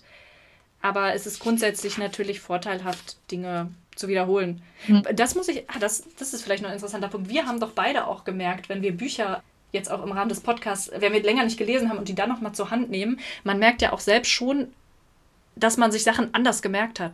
Und wenn man den Text nochmal liest, ähm, einem nochmal andere Sachen auffallen, oder? Ja, also die, die Brille, durch die man etwas betrachtet, variiert natürlich schon mal nach Tagesform, äh, persönlichem Befinden an dem Tag und alles Mögliche. Und das merkt man natürlich hierbei auch gerade nochmal. Und da möchte ich ja auch, ähm, kann ich jetzt noch eine ganz andere Brücke. Die liebe Kim hat von mir zu Neujahr etwas bekommen, was ich von jemand anderem bekommen hat, nämlich so ein großes Worträtsel mit der These, die ersten drei Ach ja. Bücher, die man erkennt, so wird das Jahr. Und das ist ja das gleiche Prinzip, dass unser Fokus je nach persönlicher Tagesform und wo wir gerade mental vielleicht auch sind, eben an, an manchen Sachen eher hängen bleibt als bei anderen. Und das nutzt Dale vielleicht hier auch ganz geschickt aus, dass er sagt, er erklärt es seinem Leser nicht, also hier von wegen wieder mündiger Leser, naja, das hat mich ja auch bei Du weißt schon wem gestört, dass man so ein bisschen davon ausgeht, der Autor hält dich als Leser nicht für so ganz voll zurechnungsfähig, aber im Endergebnis hat Dale wahrscheinlich Erfolg damit, wenn er sagt, nimm es immer wieder zur Hand, weil du dann, je nachdem, wie du sagst, in welcher Verfassung du dich befindest, ähm, in dem Buch wahrscheinlich auch das finden wirst, nach dem du suchst. Du wirst dir die Stellen dann besonders, die werden dir auffallen, ähm, die dir gerade, ähm, nach denen du das größte Bedürfnis hast. Auch so ein Ja. bisschen wie der Spiegel bei Harry Potter. Dieser, Ja, ich weiß, was du meinst. Ich kriege den Namen nicht zusammen, aber Das ist nicht der Raum der Wünsche, das ist dieser, ich weiß nicht mehr, wie der heißt. Ähm, Ich auch nicht. Kann ich ja mal googeln. Also der Spiegel, der einem jedenfalls immer dem Betrachter genau das zeigt, was sein sehnlichster Wunsch ist. Ja. genau. Es war, glaube ich, Sehnsucht rückwärts oder sowas. Ah, was dann auf dem Spiegel steht, ne? Ja. Aber äh, ich hätte dann noch ein, also erstmal möchte ich dem nochmal zustimmen und das auch wirklich mehrfach unterstreichen, dass Wiederholung, wenn es um Lernen geht, immer wichtig ist. Da gibt Hm. es ja auch gerade, wenn es um praktische Sachen gibt, hier diese Sachen, dass man irgendwie eine, wenn man eine Handlung hunderttausend Mal ausgeführt hat oder irgendwie über 40.000 Stunden, was sich womit Ja. was befasst hat, dass man dann Exzellenz erreicht. Und das kann ich halt auf jeden Fall nur betonen. Und zum Zweiten möchte ich gerne nochmal auf den Punkt eingehen, den du gerade genannt hast, damit, dass man ja, also zum einen je nach Tagesform, aber ja auch je nach Level, auf dem man sich befindet. Also jetzt als Beispiel, Ja. wenn man Autofahren neu lernt, dann ist man ja, also bei den ersten zwei Fahrten achtet man ja weniger auf die Straße. Also natürlich achtet man immer auf die Straße, aber man ist ja noch mit Schalten und Blinken und was weiß ich nicht alles. Also dieses Auto überhaupt zu kontrollieren im weitesten Sinne beschäftigt, dass man noch gar nicht auf so viel andere Sachen achtet. Und je besser man wird, desto mehr von seiner Umgebung nimmt man wahr. Und irgendwann merkt man überhaupt nicht mehr, dass man blinkt, schaltet oder anfährt oder was auch immer. Und nur, ist vielleicht nur noch in Gedanken. Und je nachdem, auf welchem Level man sich gerade befindet, ist der Fokus ja auch weiter oder enger. Und das wirkt sich natürlich auch beim Lesen aus. Ja. Auf jeden Fall. Der Spiegel heißt übrigens Nerhegeb, was äh, rückwärts begehren, ich sag schon gebären, begehren bedeutet. Genau, stimmt, das war's. Ja, ja. Ja, aber also wie gesagt, die Re deswegen auch nochmal, grundsätzlich kann ich die Regeln alle anerkennen, da ich einige Sachen davon auch schon in Seminaren empfohlen habe und Wiederholung immer wichtig ist. Und ähm, da möchte ich übrigens einmal auch nochmal ein Kompliment an Day machen. Ich fand es wahnsinnig sympathisch. Das ist kurz vor deinem Lieblingssatz, wo er schreibt, ich schrieb einmal zwei Jahre lang in einem Buch über die Kunst in der Öffentlichkeit zu sprechen. Trotzdem musste ich von Zeit zu Zeit immer wieder darin nachlesen, um mich zu erinnern, was ich in meinem eigenen Buch geschrieben hatte. Es ist erstaunlich, wie schnell man vergisst. Und dass er da auch eben nochmal sich selbst heranführt und sagt, pass auf, mir passiert das auch. Selbst ein Buch, weil ich selbst geschrieben habe, kenne ich nicht in- und auswendig. Das fand ich Stimmt, ja, sympathisch, aber auch hier könnte man wieder sagen, auch strategisch eingesetzt. Ja, es ist zwar, er ist ein Guru, aber er wird dadurch auch nahbarer und menschlicher und was viele Mindset ähm, Spezialisten heutzutage ja auch anwenden, dieses Ich war auch mal da, wo du stehst, mhm, genau. aber guck mal, wo ich jetzt bin. Und das kannst du auch schaffen. Das steckt natürlich da auch hinter. Ne? Absolut. Aber er hat re recht inhaltlich. Genau. Und dann würde ich gerne noch auf einen Satz eingehen, und zwar in der sechsten Regel sagt mhm. ja, wir lernen, indem wir etwas tun. Mhm. Habe ich mir auch unterstrichen, ja. Und da habe ich ganz ambivalente Gefühle zu diesem Satz, dass ich ihm einerseits zustimme, aber wir ja nicht nur durch Tun lernen. Also es gibt ja auch Sachen, da muss man zuerst Theorie lernen, bevor man das tun kann und sollte. Beispiel Fliegen. Zum Beispiel. Oder eine Operation ja. wäre auch äh, ja. so alles medizinische, fände ich auch gut. Oder auch bei Therapeuten. Natürlich sollen die auch schnell machen, aber ich möchte, dass die ein paar Sachen vorher äh, ausprobiert haben im sicheren Umfeld, ohne dass ein Patient mit Problemen potenziell zu Schaden kommen konnte. Ja, was ich ähm, wichtig und richtig finde, er betont, dass du, na, ne, ja auch immer die persönliche Betroffenheit, Sachen gewinnen für dich ja auch an Bedeutung und prägen sich dann letztendlich besser ein, wenn du sie nicht wie eine zusammenhanglose Liste ähm, einfach auswendig lernst, sondern wenn du sie in etwas einbindest, was für dich auch praktische Relevanz hat. Die Sachen bleiben dann besser hängen. Und es geht ja hier auch um etwas, wovon man sich verspricht, dass man es wirklich im Alltag braucht. Mhm. Ähm, Lernen ist ja ganz grob äh, definiert als Veränderung des Verhaltens. Äh, ja. Entweder tatsächlich oder, finde ich auch ganz wichtig, potenziell. Also ähm, die Definition enthält auch die Möglichkeit, dass du etwas lernst, was du nie praktisch anwendest. Ja. Ähm, und es resultiert aus Erfahrung. Und dazu muss ich sagen, ich habe ja gerade schon Bandura ins Spiel gebracht und ja. die sozialkognitive Lerntheorie und die Bedeutung, die auch andere Menschen beim Lernen spielen. Und diese Erfahrung, aus der du lernst, das muss nicht deine eigene praktische sein, sondern du kannst auch stellvertretend lernen, zum Beispiel aus Büchern oder wenn jemand äh, dich anderweitig motiviert ähm, oder auch durch deine körperlichen Reaktionen. Also du kannst durch deine ähm, das, was dein Körper dir in einer bestimmten Situation sagst, ähm, ganz ähm, primitiv gesprochen, äh, verarbeitest du auch diese Situation so, dass sie sich dir einprägt und du gelernt hast, weil du in Zukunft dich anders verhalten wirst oder zumindest hm, das Potenzial hast, dich anders zu verhalten. Und deshalb muss man sagen, streng genommen nach lerntheoretischen Ansätzen, äh, auf die man sich heute geeinigt hat, funktioniert Lernen nicht nur so, wenn du selbst ja. aktiv, aktiv tätig bist, was er aber so ja suggeriert. Also er führt es nicht genauer aus, aber man hat das Gefühl, ähm, wie du auch sagst, man muss direkt aktiv los, loslegen sonst bringt das alles nichts und so ist es ja nicht. Genau. Und ähm, was ich dem zugute halten könnte, er in der Regel vorher betont er ja schon auch, wie wichtig Theorie ist, dass man sich das jeden Monat immer wieder durchlesen soll. Aber er kombiniert es dann nicht in dem Sinne, dass er sagt, beides ist wichtig, es taucht zwar in den Regeln auf, aber ich stimme dazu, wie auch, dass ja heutzutage viel äh, im Coaching ist, dass immer der Fokus auf das Tun, auf das Machen gelegt wird, hm. sieht man halt auch da so ein bisschen. Deswegen, es ist sehr vereinfacht und beschränkt. Genau. Dieser, der Lernbegriff. Genau. Und jetzt ähm, kann man natürlich, wir haben ja eben das Feld sehr weit gefasst, auch ich selber, indem ich Medizin und sowas angebracht habe.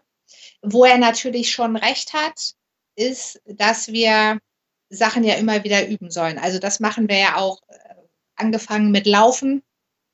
Oder wie häufig Kinder einfach nur ein Wasserglas, äh, Wasser von einem Glas ins andere schütten und das machen sie so oft, damit sie es später als Erwachsener sicher hinkriegen, in allen Varianten.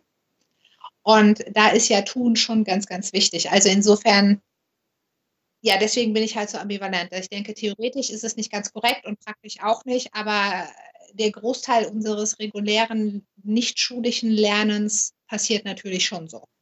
Hm. Gerade motorisches Lernen natürlich, Fahrradfahren, Skateboardfahren. Ja, ähm, kann ich aus eigener Erfahrung sagen.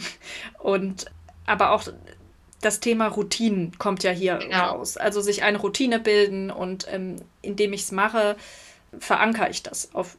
Auf mehreren Ebenen und auch in meinem Körper. Ne? Also wenn ich zum Beispiel sage, ich möchte jetzt morgens immer, ähm, ich weiß nicht, zum Beispiel in einem, einen fremdsprachigen Radiosender hören, weil ich mir davon verspreche, besser Fremdsprachen zu lernen, dann kann allein dieser Griff zum also gut, das, der Griff zum Handy ist leider bei den meisten ja sowieso schon total routiniert, aber wenn ich sage, ich habe da irgendwas äh, oder ich habe da ähm, mein, mein Radio stehen und dass ich mir einfach antrainiere, ich gehe morgens immer dahin und drücke auf diesen Knopf, natürlich trägt das dann dazu bei, mittelbar, dass du auch mehr lernst. Mhm. Wenn du, wie du ja, du hast ja auch erwähnt, dieses sich einen Lernplan machen und seine Ziele aufsplitten, wie ist mein Weg zu diesen Zielen, das hat natürlich alles damit zu tun. Aber ich finde, er klammert wirklich zu stark auch das Thema Modelllernen mhm. aus. Gab es das damals schon so? Ich muss mal gucken, das gibt dieses Rocky-Experiment von Bandura. Das ist diese Puppe Rocky. Ja. Da haben Kinder ähm, ein Video gesehen von einer Puppe, die nicht so gut behandelt wird, also die körperlich angegangen wird. Und dann ging es darum, wenn die das sehen, äh, unter welchen Bedingungen machen die das dann nachher nach, wenn die die Puppe selbst sehen. Okay. Ähm, ist ganz interessant und man kam halt ja. raus, ganz grob gesagt, ja, der arme Rocky. Da gibt es auch lustige Bilder von. Ja, unter welchen Bedingungen macht das nach? Also es gibt auch bestimmte ähm, Bedingungen, die zum Beispiel das Modell erfüllen muss. Wir machen nicht einfach irgendwelche Leute nach, sondern meistens die, die uns ähnlicher sind ähm, oder denen wir einen hohen Status zurechnen. Auch das spielt in der Mindset-Szene ja auch eine Bedeutung, wenn ich diesen Coach jetzt oder diesen Speaker als jemanden sehe, ähm, den ich äh, bewundere und ich wäre gern so wie der, dann eifere ich dem auch mehr nach. Aber auch das ist eben schon Lernen, dass ich äh, aus seinen ähm, Berichten ja Schlüsse für mich ziehe. Mhm. Übrigens, das Rocky-Experiment war 1965, muss man fairerweise sagen, konnte Dale nicht wissen. Weil, also ich habe ja, äh, wie ich eben schon gesagt habe, heute auch mit einer Freundin, die Therapeutin ist, halt länger darüber gesprochen weil ich halt auch gedacht, also ich bin halt auch noch mal ein paar Unibücher durchgegangen, weil ich ja über diese Frage, als wir über Lernen, Bestrafung versus Belohnung gesprochen haben. Und da steht das halt wenig drin. Also am meisten habe ich noch dazu in Geschichte der Psychologie gefunden, was unser zweites Fach war. Und also, dass das erstmalig untersucht wurde, ist mittlerweile ja fast 100 Jahre her. Und da sind halt so ein paar Basics geschaffen worden. Und die sind aber aus ganz vielen Gründen heutzutage nicht mehr angewendet. Also wenn man jetzt an dieses klassische Bestrafung gegenüber Belohnung und was ist effektiver denkt, dann gibt es sicherlich Sachen, da ist Bestrafung wesentlich effektiver. Wenn wir jedes Mal einen Stromschlag kriegen, wenn wir was Bestimmtes machen, machen wir das nicht oft. Aber das ist für den täglichen Gebrauch sind die halt alle müßig weil wir ja niemandem Stromschlag geben. Also die Form. Ich habe gelesen. Ja. Ähm, dass das in der Verhaltenstherapie ganz, ganz selten, aber manchmal noch angewandt wird bei Leuten, die irgendwie stark, ähm, ja fast schon in so ähm, Krampfsituationen sind, weil die, also in Angst, Angstanfällen oder andere Art von äh, Einschränkungen. Weißt du da was drüber? Nee, ich hätte jetzt nur also es gibt ja diese äh, Lichttherapie, das ist jetzt, äh, habe ich das jetzt sehr falsch formuliert. Also es gibt ja so eine, wo bestimmte Lichtmuster immer wieder, auf die man dann fokussieren sollen, die bei Trauma und so helfen können. Da weiß ich aber leider auch zu wenig drüber.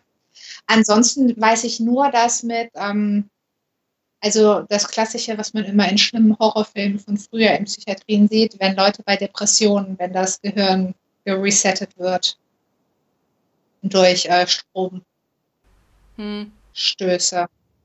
Also das ist das Einzige, wo ich sicher weiß, dass es bei, äh, gegen Depressionen halt noch gemacht wird, um im Prinzip einmal die Gehirnchemie neu zu starten. Und da ist das auch nach wie vor, also dass äh, Leute, wo Medikamente und ähnliches nicht anschlagen oder zu viele Nebenwirkungen sind, bei denen funktioniert das häufig, dass sie danach mehrere Jahre nicht depressiv sind. Also da kann schon was neu gestartet werden, erstaunlicherweise.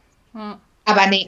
Gut, zum Glück zum Glück schlägt Dale das ja auch nicht vor, aber er zieht da schon immer wieder, auch im nächsten Kapitel, ähm, Bezüge zu diesem Thema ähm, Lernen durch Belohnung oder Bestrafung oder es geht später ja auch um Kritik. Genau. Also Lob und Tadel. Und äh, über diese Brücke haben wir uns dann nochmal genau. äh, ja, mit dem Behaviorismus und dem assoziativen Lernen beschäftigt und Konditionierung. Und ähm, da früher oder später kommt man da auf das Thema Stromstöße, muss man leider genau. sagen. Aber das wollen wir Dale nicht unterstellen. Nein, nein, auf gar keinen Fall. Nur das ist so ein bisschen mein Dilemma gewesen bei der Recherche das ist alles, was ich da konkret zu sagen kann, ist so alt und heute alles ethisch nicht mehr vertretbar. Also auch Experimente mit Kindern, die dann erschreckt wurden, damit die bestimmte Verhaltensweisen nicht machen oder so.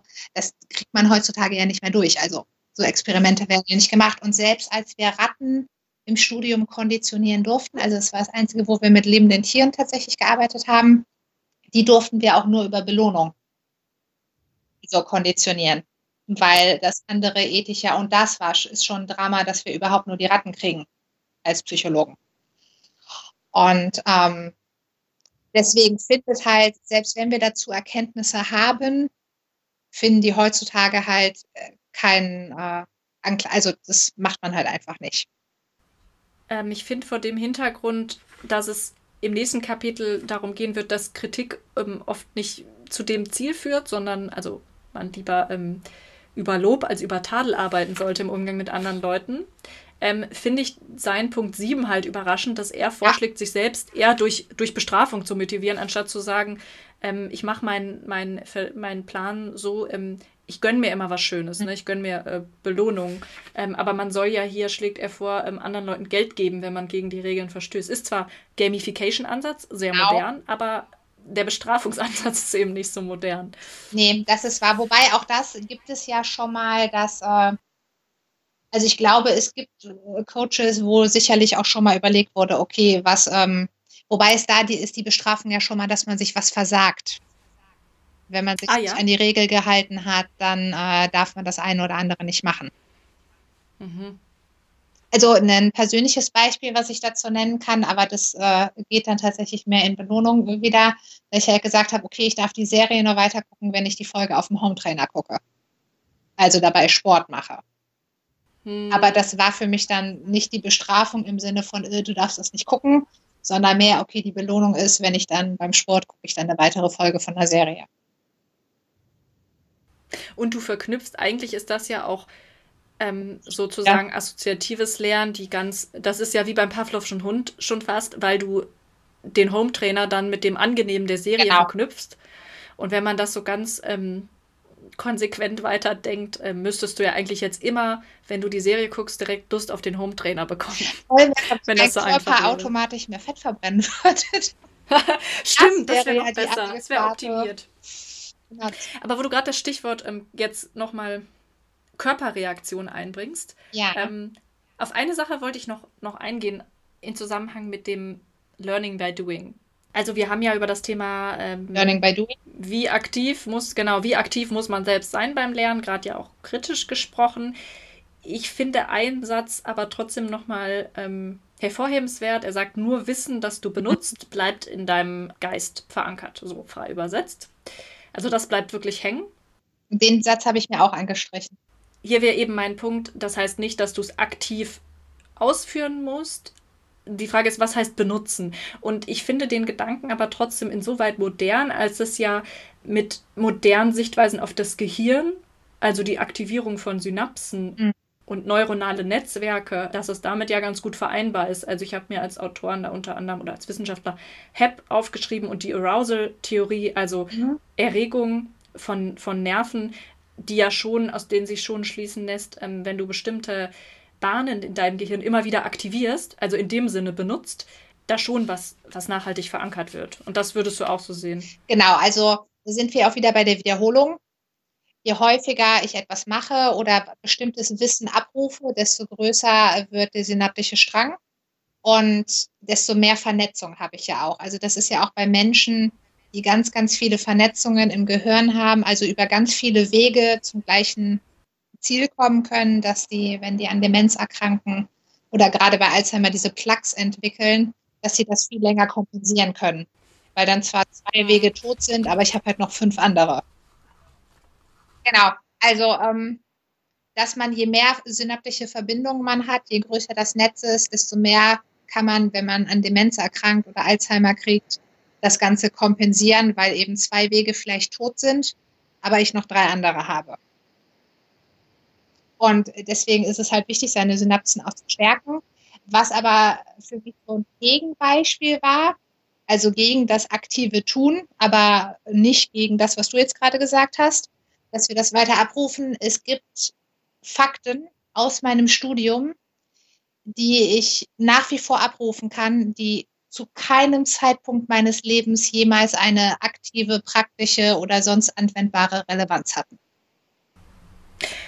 Und ich habe mal den Wild Guess, dass es auch dann daran liegt, es hat einen interessiert. Also es hat einen intrinsisch angesprochen. Das Beispiel ist, ich weiß zum Beispiel, dass es einen Adler gibt, der kann, wenn der ähm, steht, also irgendwo mit den Füßen auf dem Boden ist, kann der nicht nach oben gucken, weil die Augen ja darauf so ausgerichtet sind, dass der immer runter guckt, weil der ja normalerweise fliegt.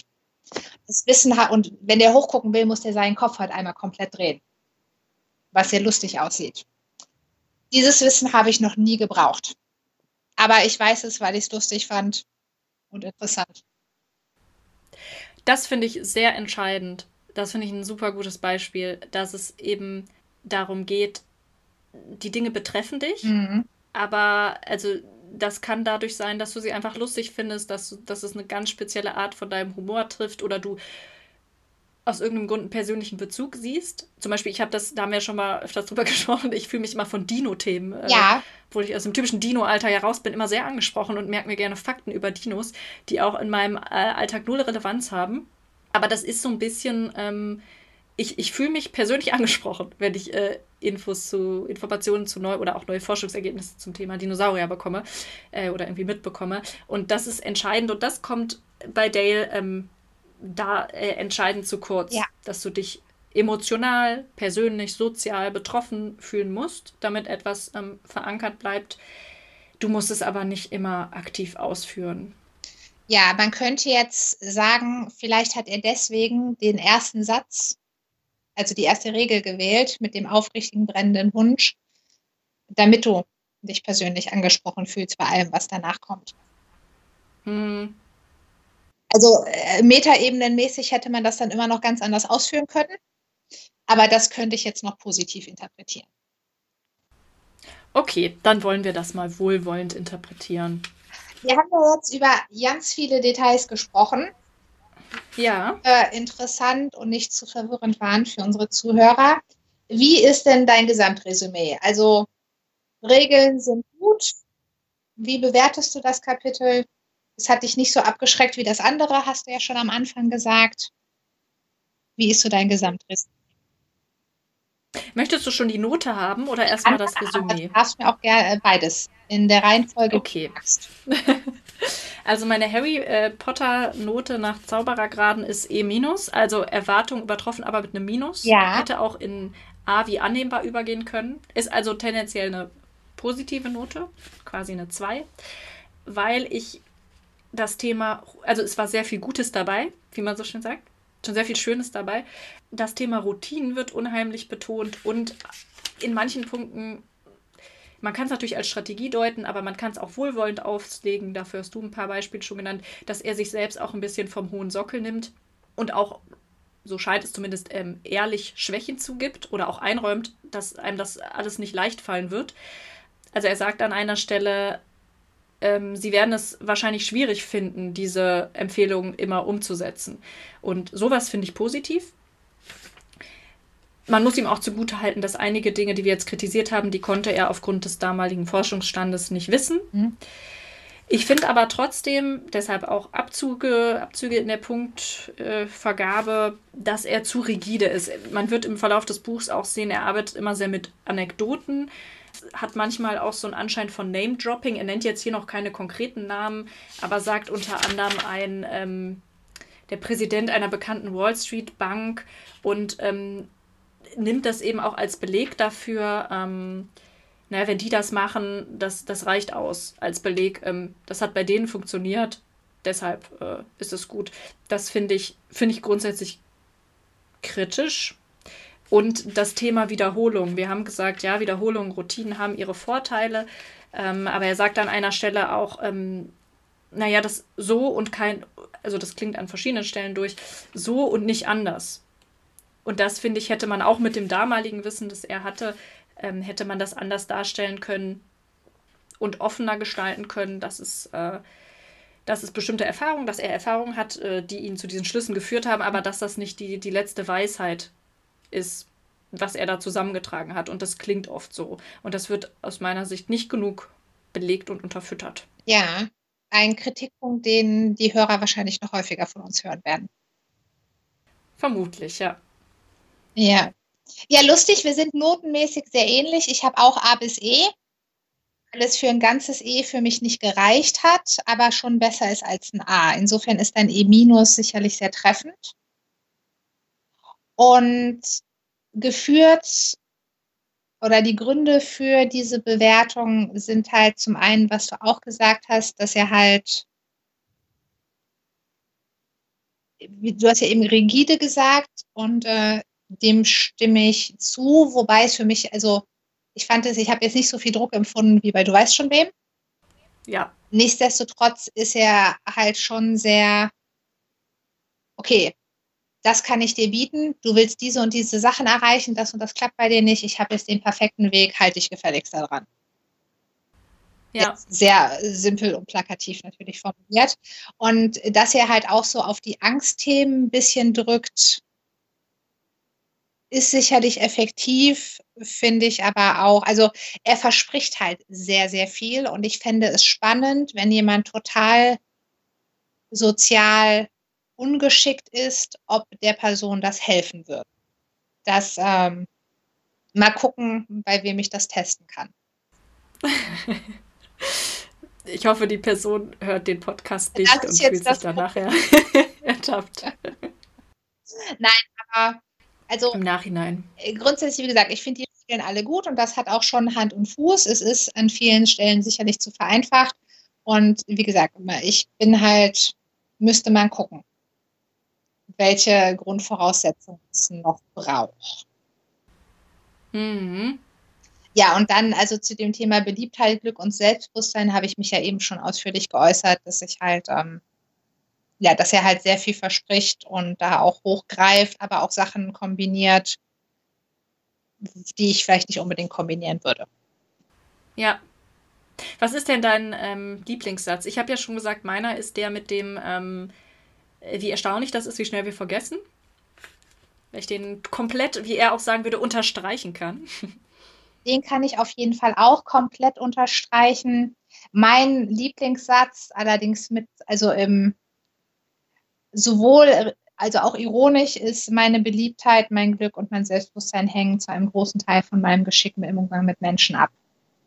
Und wie gesagt, ich, an dem Satz ist schon was dran. Und es gibt auch ganz viele Situationen, wo ich das sicherlich mit unterschreiben würde, aber grundsätzlich finde ich die Kombi an Begriffen schwierig. Es war also ein High- und Lowlight. Ja, interessant, in einem und demselben Satz. Ich fand auch wirklich gut, dass du jetzt nochmal gesagt hast, es kommt darauf an, wer bekommt das Buch in die Hände und was bringt die Person mit. Und ich denke, auch so ein Satz kann in unterschiedlichen Leuten äh, was Unterschiedliches auslösen. Und das kann auch was nicht so Gesundes auslösen. Ja, deswegen. So ein bisschen verantwortungslos von Dale. Ja, wer weiß, was er, ähm, vielleicht hat er eben gedacht, dass wir nicht ganz so Dummerchen sind wie andere. Und deswegen stand er an dem Punkt.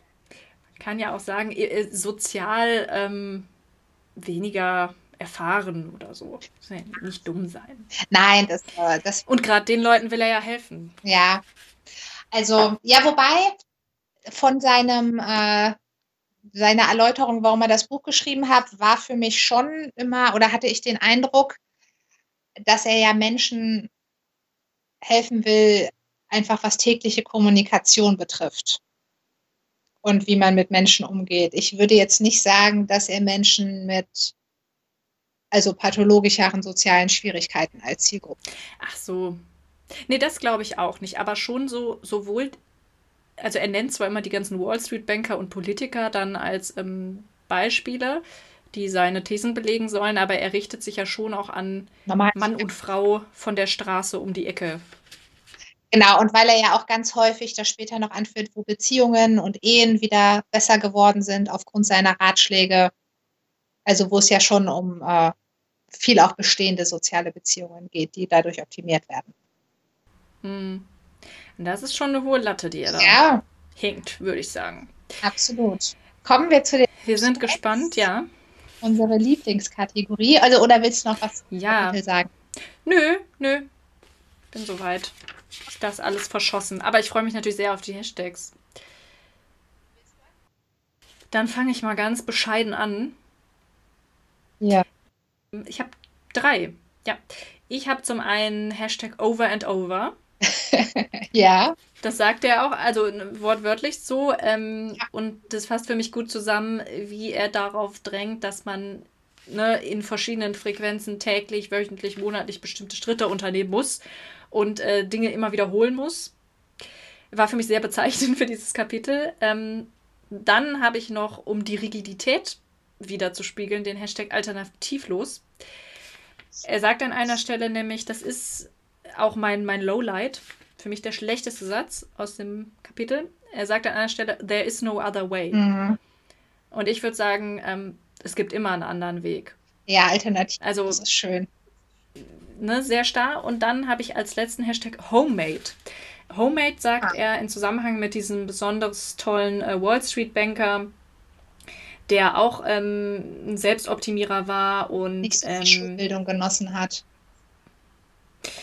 ja, vor allem. Ähm, Also das sagt er in der er deutschen Version, wenn er ihn beschreibt. Ah, okay.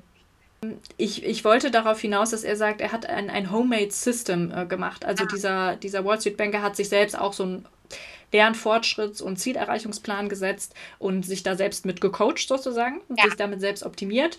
Ähm, und ich finde dieses Wort Homemade sehr interessant, denn ähm, einerseits drückt das aus, es ist natürlich gut, also so sehe ich das, es ist gut, wenn du für dich ähm, einen Weg findest und wenn du ähm, dich auch selbst einbringst, also nicht den Plan äh, vorgesetzt bekommst von jemand extern, sondern ähm, ist natürlich gut, wenn du dich deine individuellen Ziele und Motivationen einfließen lässt. Das ist erfolgsversprechender. Oder Mhm. Beispiele, die du ja auch genannt hast, wenn du eine ähm, Belohnung für dich suchst, die dich auch persönlich ansprechen. Und wenn jetzt jemand äh, dir einen, einen ähm, Plan vorlegt, in dem du als Belohnung joggen gehen kannst und du hast aber Joggen, ist das natürlich nicht so effektiv. Deswegen Homemade an sich in dem Punkt gut. Andererseits schwingt für mich in dem Begriff Homemade, also hausgemacht, auch die Unprofessionalität mit.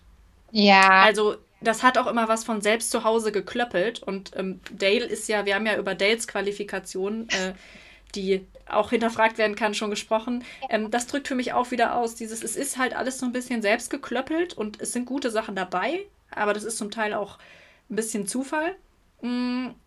Und es, es fehlt mir einfach hier wieder an der, ähm, an dem Einbezug von richtigen Experten. Also es gab ja damals auch schon Lernpsychologen, hm. ähm, die hier nicht erwähnt werden. nee, das ist wahr.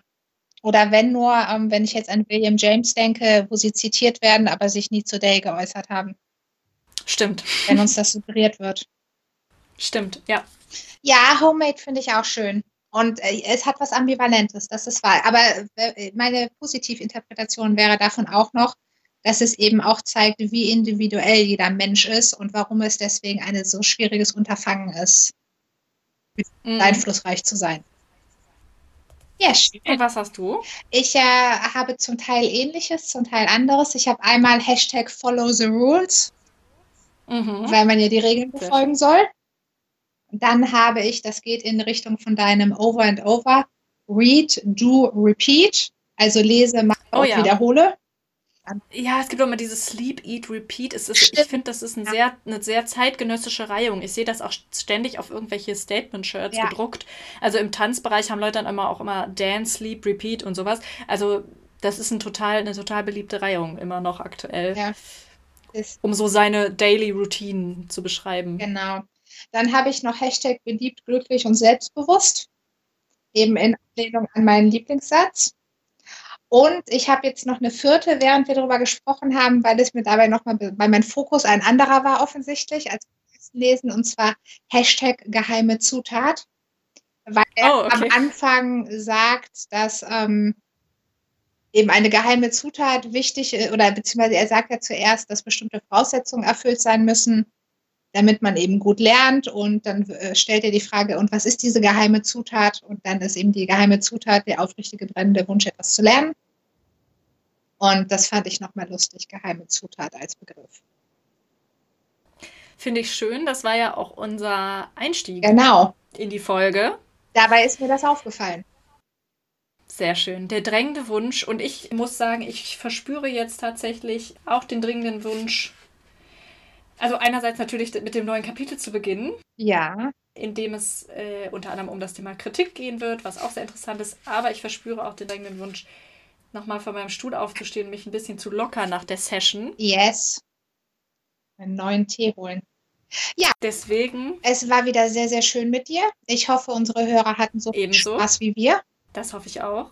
Und äh, ja, was auch immer äh, ihr jetzt gemacht habt, liebe Hörer, eine gute Nacht, einen schönen Abend oder einen tollen guten Morgen, wenn ihr euren Tag startet. Und auf jeden Fall alles Gute und wie man im Moment ja auch immer sagt, bleibt gesund. Bleibt gesund. Tschüss. Tschüss.